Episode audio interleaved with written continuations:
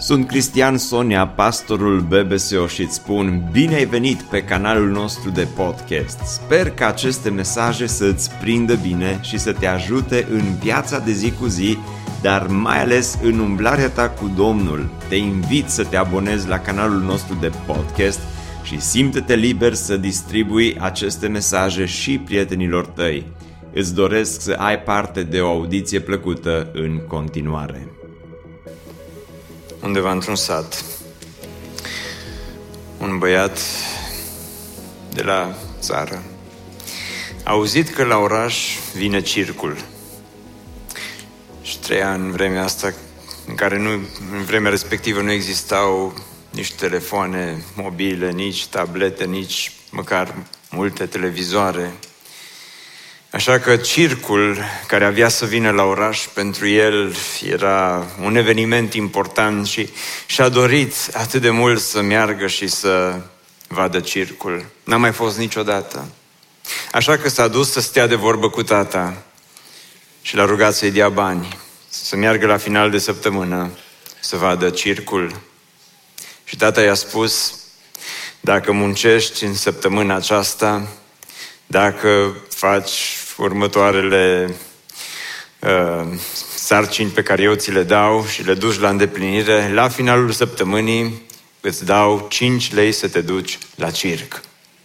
Așa că băiatul bucuros toată săptămâna a dus la îndeplinire tot ce a cerut tata.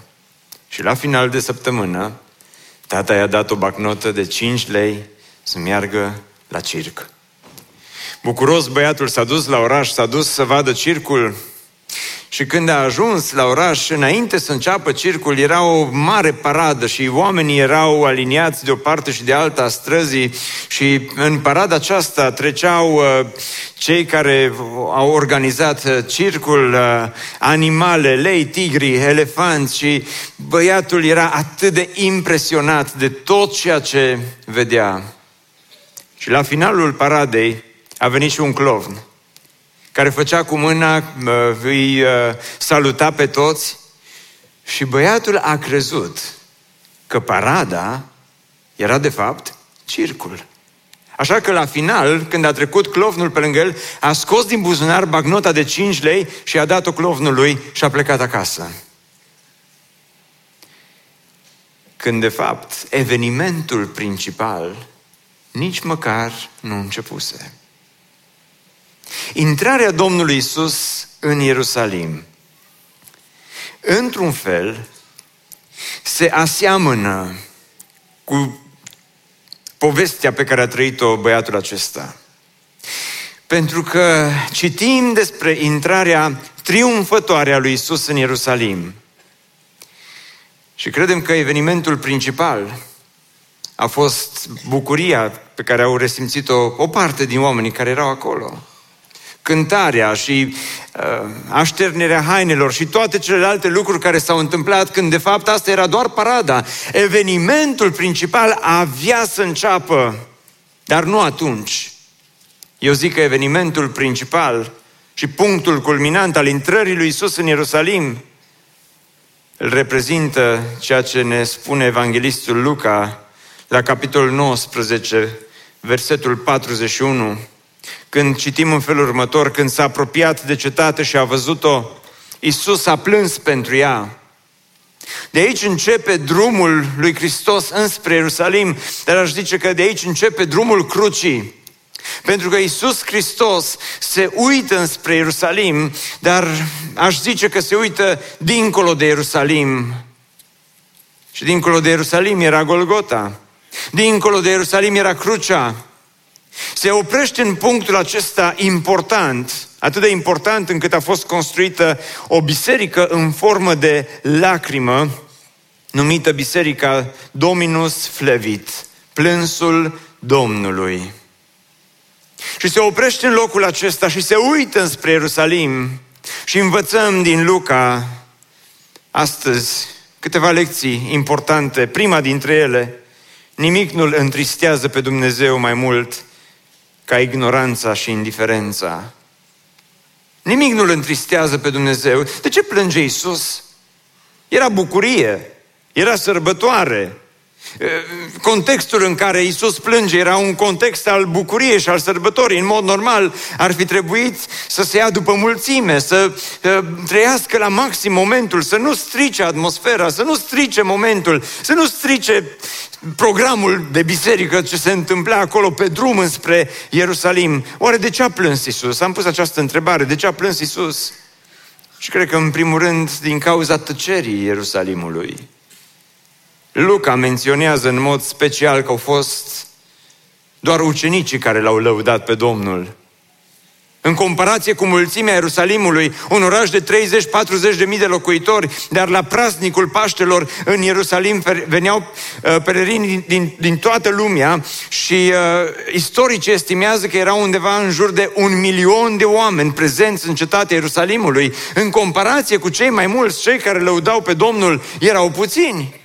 Cei mai mulți tăceau, cei mai mulți erau atât de tăcuți cu privire la intrarea lui Isus în Ierusalim și Isus vede tăcerea acestor oameni.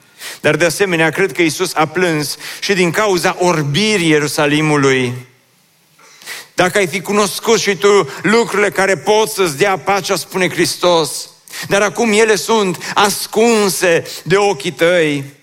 Lucrurile sunt ascunse de ochii tăi și în Luca, atunci când citim Evanghelia, vedem că se repetă mereu și mereu acest motiv al, al, al orbirii, al împiedicării ochilor, cum se exprimă el la un moment dat. Dați-mi voie să vă citesc doar două versete în Luca, la capitolul 9. Iisus a zis ucenicilor săi, Ascultați bine ce vă spun. Fiul omului va fi dat în mâinile oamenilor, dar ucenicii nu înțelegeau cuvintele acestea căci erau acoperite pentru ei. Cuvintele erau acoperite. După înviere, vă amintiți de ce doi ucenici în drum spre Emaus și spune că nu l-au văzut pentru că ochii lor erau împiedicați să-L vadă pe Hristos. Și Hristos plânge pentru că vede orbirea aceasta a Ierusalimului, dar de asemenea Hristos plânge pentru că El vede respingerea Ierusalimului. Nu l-au primit așa cum ar fi trebuit să-L primească.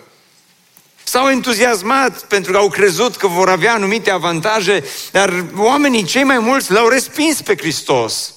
Și asta se vede cel mai bine în contrastul dintre intrarea în Ierusalim și ieșirea din Ierusalim. Și un, un bun prieten de-al meu a surprins atât de bine contrastul dintre cele două, dintre intrarea în Ierusalim și ieșirea din Ierusalim.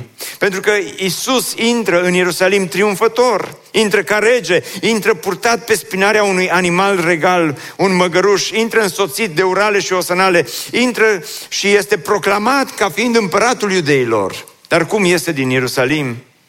Intră triumfător, iese rușinos.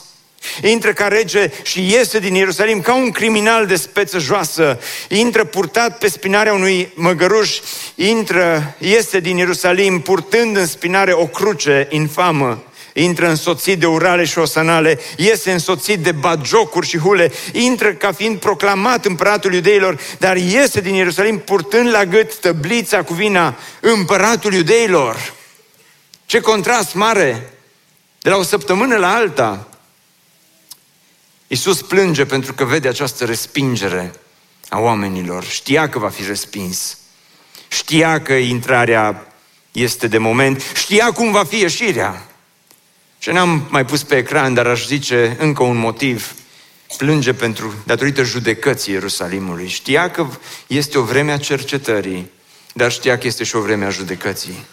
Și la un moment dat Hristos proclamă judecata peste Ierusalim. Vor veni zile în care nu vor rămâne peste tine piatră pe piatră și lucrul acesta se întâmplă pe la anul 70 când împăratul Vespasiam trimite, îl trimite pe propriul lui fiu pe Titus ca să cucerească Ierusalimul din nou. Era sărbătoare din nou. Istoricii spun că erau undeva la un milion de oameni prezenți în cetatea Ierusalimului. Blochează porțile de ieșire ale cetății. Nimeni nu scapă. Timp de cinci luni Titus uh, asediază Ierusalimul și a fost o vărsare de sânge cumplit de mare.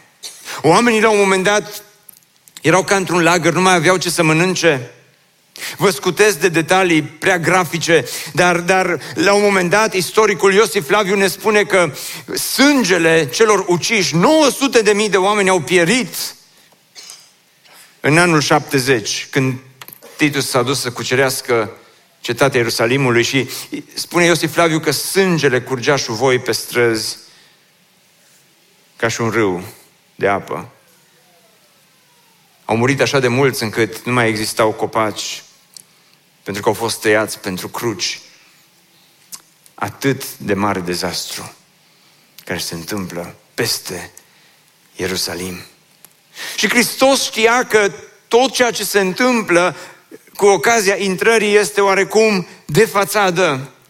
Știa că este superficial, știa că există o ignoranță și o indiferență a oamenilor care unii îl primesc, dar cei mai mulți nu l-au primit. Cei mai mulți și-au arătat indiferența față de acest Isus Hristos care intră proclamat fiind împăratul iudeilor. Știa că totul cumva este de ochii lumii, ceea ce se întâmplă acolo este de ochii lumii. Știa că Ierusalimul nu arată chiar așa de bine, pentru că, repet, el privea dincolo de Ierusalim. Dincolo. În urmă cu mai mulți ani, am studiat pentru o vreme într-o altă țară.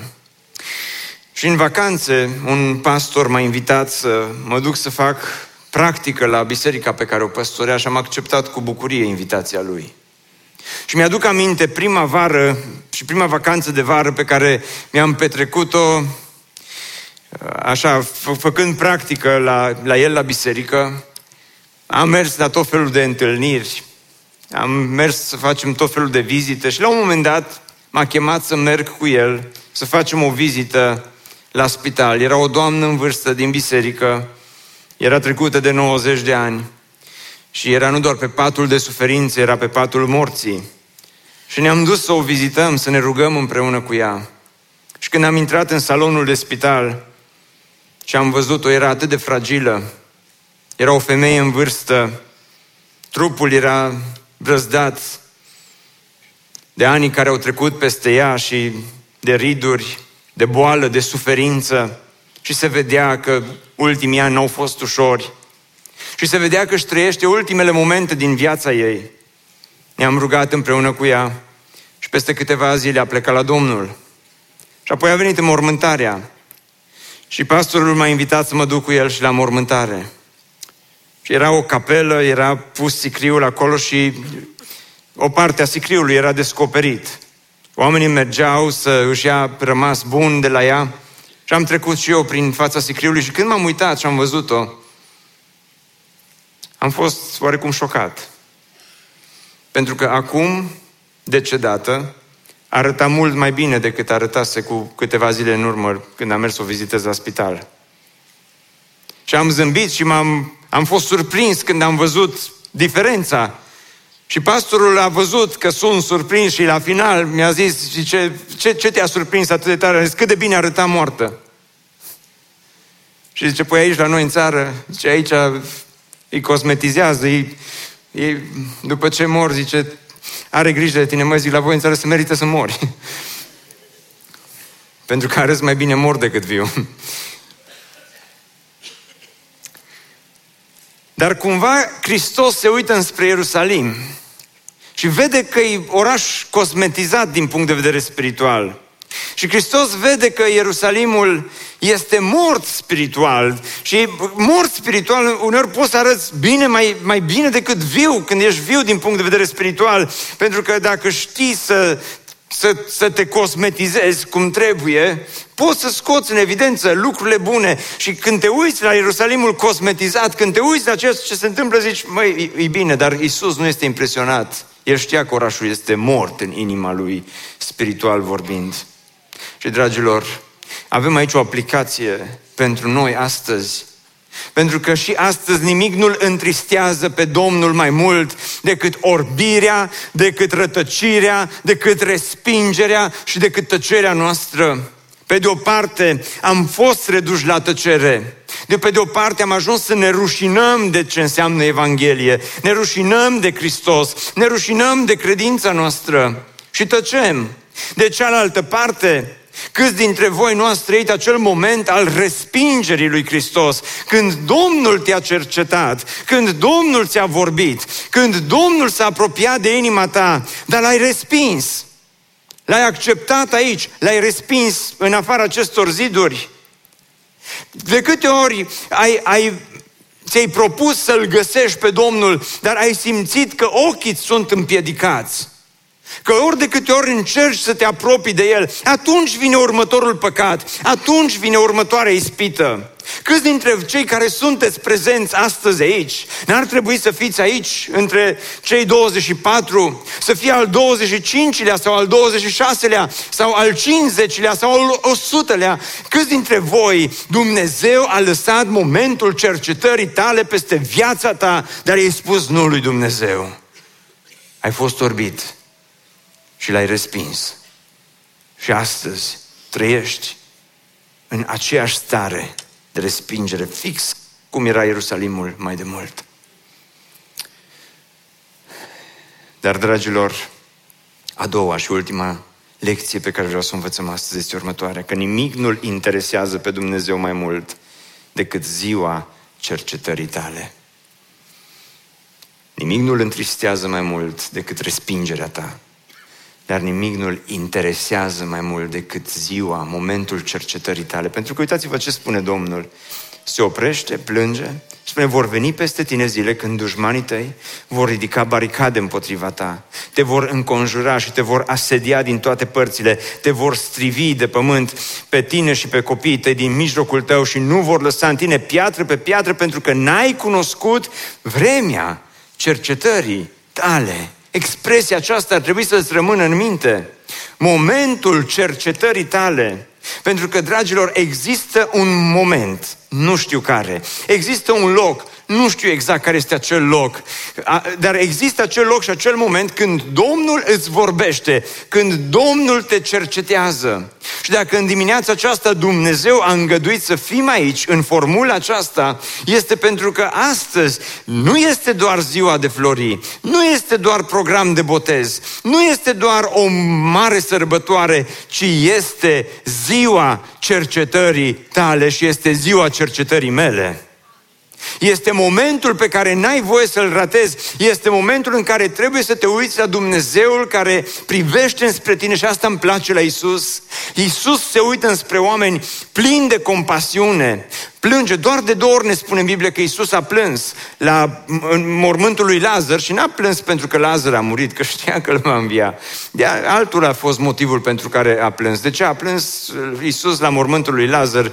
Într-o altă predică, dar Isus plânge acum pentru Ierusalim și nu plânge pentru zidurile cetății, pe Iisus nu-l interesau atât de mult zidurile Ierusalimului sau clădirile de acolo, nu plânge pentru pietrele Ierusalimului. Hristos plânge pentru oameni, pentru suflete, pentru zeci de mii și sute de mii de suflete care erau acolo în Ierusalim la acest praznic mare, la această sărbătoare măreață care era uh, în, în perioada respectivă în Ierusalim. Și Iisus plânge pentru sufletele acestor oameni.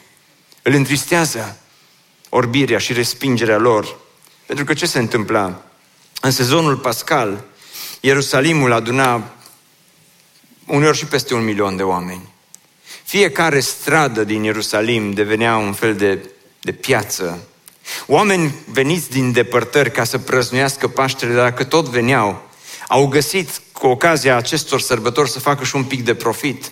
Și mulți dintre ei veneau cu mărfuri aduse de departe pe care mai apoi le valorificau și făceau uh, un, un anume profit cu mărfurile acestea. Uh, de asemenea, tot în perioada uh, respectivă, mulți uh, veneau ca să evident, să prăznuiască Paștele, ne spun istoricii că erau până la 256 de mii de miei sacrificați în Ierusalim în acea perioadă. În cele 360 de sinagogi deveneau centre de recrutare ale forței de muncă în Ierusalim. Rabinii din toată lumea își aduceau cu ei discipolii pentru a vedea Ierusalimul în plină sărbătoare. Dragilor, era multă forfătă, era multă aglomerație, era multă mișcare peste tot și de multe ori aglomerația creează doar superficialitate. Pentru că dincolo de forfotă, dincolo de aglomerație, oamenii pierdeau esența sărbătorii. Dincolo de forfotă și dincolo de această agitație care era în Ierusalim, oamenii pur și simplu nu mai aveau capacitatea să audă și să vadă motivul principal, să vadă jertfa, să vadă iertarea păcatelor, să vadă ispășirea, să vadă de ce s-au dus ei acolo. Era această forfătă, era această agitație care se întâmpla peste Ierusalim. Dar, dragilor, astăzi mă tem că suntem asemănători cu ei și cu sărbătoarea lor. Pentru că astăzi este așa de multă forfotă și agitație care s-ar putea să acopere lucruri care sunt de esență. Oamenii căutau și atunci, așa cum și tu astăzi cauți lucruri care pot să-ți dea pacea. De ce făceau business în Ierusalim? Ca să aibă mai mulți bani. De ce mai mulți bani? Pentru că dacă am mai mulți bani, poate voi avea mai multă pace. De ce mă duc la o sărbătoare religioasă? Ca să-mi liniștesc conștiința. De ce să-mi liniștesc conștiința? Ca să am pace. De ce se duceau la Ierusalim din toate colțurile lumii ca să sărbătorească, să caute pacea? Era, era orașul păcii, la urmă urme, nu-i așa? Și atunci oamenii căutau lucrurile care puteau să le dea pacea, așa cum și tu astăzi cauți aceste lucruri care pot să-ți dea pacea. Și le cauți în diverse locuri, le cauți în bani și nu ți-au adus pace, le cauți în lucruri materiale, fără pace, le cauți în relații, n-ai pace nici în relații, le cauți în religie, nici religia nu-ți dă pacea de care ai nevoie. Și atunci te întreb, care sunt acele lucruri care pot să îți aducă pacea adevărată? Asta este întrebarea. Dar nu mai putem găsi. Că e zgomot, că e forfotă, că e agitație atât de mare. Atât de mare. Când erau copii mici, poate vi s-a întâmplat și vouă, aveau nopți în care adormeau ușor, aveau nopți în care adormeau mai puțin ușor. și încercam toate ingredientele și tot, toate metodele despre care citeam pe Google. Și la un moment dat am citit că dacă le punem zgomot alb, o să adoarmă mai repede. Și le-am pus zgomot alb și le-am pus ba aspirator, ba uscător de păr.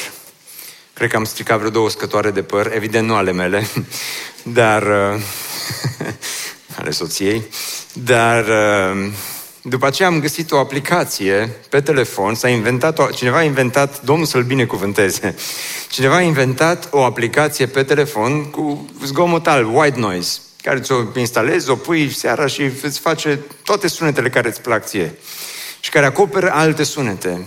Și de multe ori copiii adormeau cu acest zgomot alb, acest white noise. Între timp ei au crescut, s-au obișnuit să adormă normal ca tot omul, dar s-a întâmplat ceva. De atunci și până astăzi, eu și Otilia nu mai putem adormi seara fără white noise. Dacă nu ne punem aplicația, ceva lipsește, nu avem cum să adormim. De aceea, când ne pregătim să adormim, primul lucru pe care îl facem, ne punem aplicația, punem white noise și dimineața ne trezim, se oprește aplicația și avem parte de o noapte odihnitoare. Dar și peste tot, unde călătorim, aplicația o deschidem, punem și acoperă toate celelalte zgomote care ar putea fi. Dar mă tem că în creștinism ne-am obișnuit cu acest white noise, acest gomot alb al creștinismului, acest gomot alb al pocăinței, în care încerci să-ți umpli viața, asta făceau cei din Ierusalim, încerci să-ți umpli viața cu, cu aceste zgomote ale lumii, cu aceste zgomote, poate ale religiei, cu aceste zgomote care să acopere alte zgomote din viața ta pe care pur și simplu nu vrei să le mai auzi. Pentru că nu vrei să mai auzi gomotul păcatului, nu vrei să mai auzi gomotul conștiinței care țipă la tine pentru ce ai făcut, nu vrei să auzi uh, alte, alte zgomote interioare și în, în Ierusalim era forfot aceasta. De aceea Hristos spune, dacă ai fi cunoscut și tu în această zi, cum spune Cornilescu, măcar în această zi, lucrurile care îți puteau aduce pacea, dar acum ele sunt ascunse de ochii tăi. Și mă întreb, care erau acele lucruri care le puteau aduce pacea? Că bani aveau, Situații materiale bune aveau, că erau în călătorii. Religie aveau, sinagogi aveau. Învățători aveau și tot n-aveau pace. Răspunsul ar fi destul de complex aici, dar am să mă rezum la, la un singur punct. Care erau lucrurile care puteau aduce pacea? Și nu cred că erau lucruri, și cred că era o persoană. Pentru că Isus spune la un moment dat, vă las pacea mea.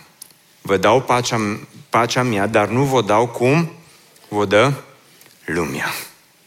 Ci vă dau pacea adevărată. Și Hristos este pe deal. Se uită înspre Ierusalim. Vede ziduri, dar se uită dincolo de ziduri și vede oameni. Și vede suflete. Și se uită dincolo de aceste suflete agitate, care sunt în căutarea păcii. Și se uită dincolo de ele și dincolo de ele vede Golgota. Și pe Golgota el vede crucea peste care, pe care va fi atârnat doar peste câteva zile. Ce spune, măcar în această zi.